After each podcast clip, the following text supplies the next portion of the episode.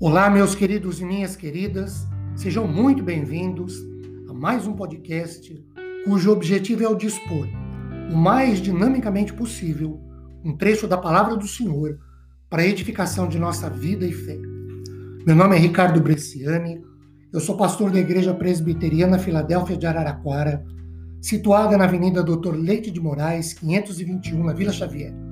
É sempre uma grande alegria levar a todos vocês mais uma reflexão bíblica. Hoje, tendo como base o, a carta de Paulo aos Colossenses, o capítulo de número 2, os versículos 12 e 13, que dizem assim: Tendo sido sepultados juntamente com Jesus no batismo, no qual vocês também foram ressuscitados por meio da fé no poder de Deus, que o ressuscitou dentre os mortos.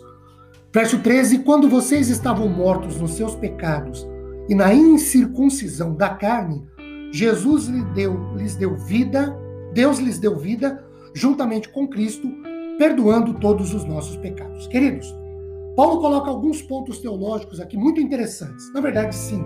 Primeiro, ele afirma no verso 12 que o batismo é considerado uma associação do crente com a morte de Jesus na cruz e como um sepultamento da velha vida carnal.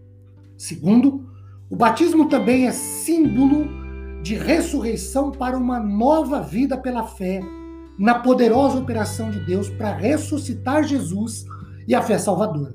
F. F. Bruce coloca que o batismo aqui também é retratado como ilustração do, do sepultamento com Cristo, da velha vida e, portanto, um compartilhar da sua ressurreição.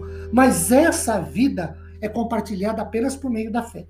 Warren faz uma afirmação bastante significativa quando diz que aqui Paulo usa a ilustração do batismo. O povo de Israel, por exemplo, foi batizado com respeito a Moisés ao passar pelo Mar Vermelho. A gente pode conferir isso lendo 1 Coríntios 10, 1 e 2.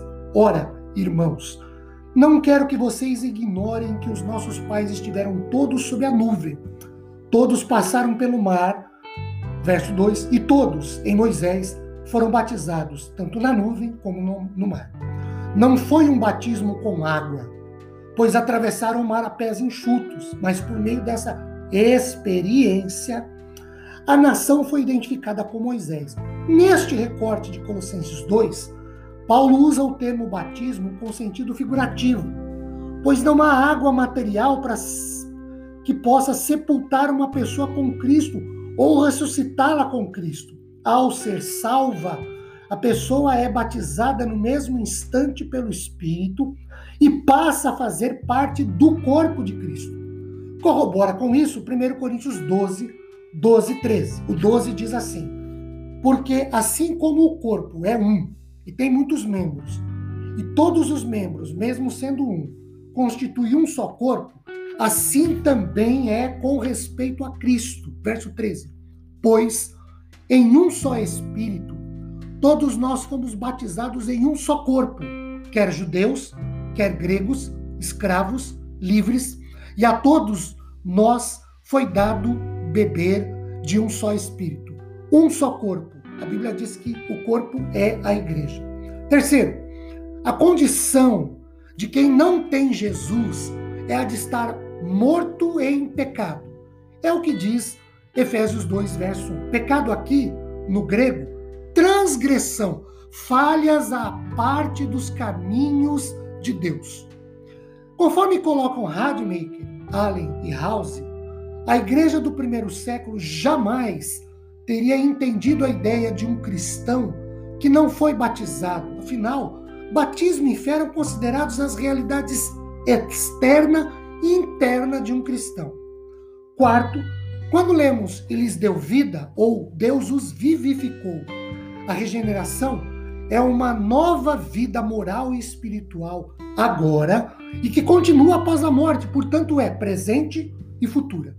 Queridos, a nossa identificação com Cristo, ainda citando Warren, significa que tudo o que aconteceu com Cristo também aconteceu conosco. Quando ele morreu, nós morremos com ele. Quando ele foi sepultado, nós somos sepultados com ele. Quando ele ressuscitou, ressuscitamos com ele e deixamos para trás a mortalha da vida antiga.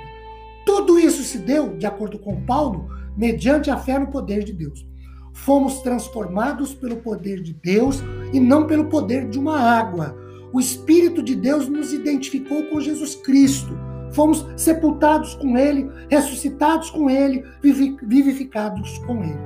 Temos vida eterna porque Deus, que ressuscitou o seu Filho dentre os mortos, perdoou todas as nossas transgressões, verso 13 aqui de Colossenses 2, e assim nos encontramos perfeitamente justificados diante dele e por Cristo, com Cristo e por Cristo.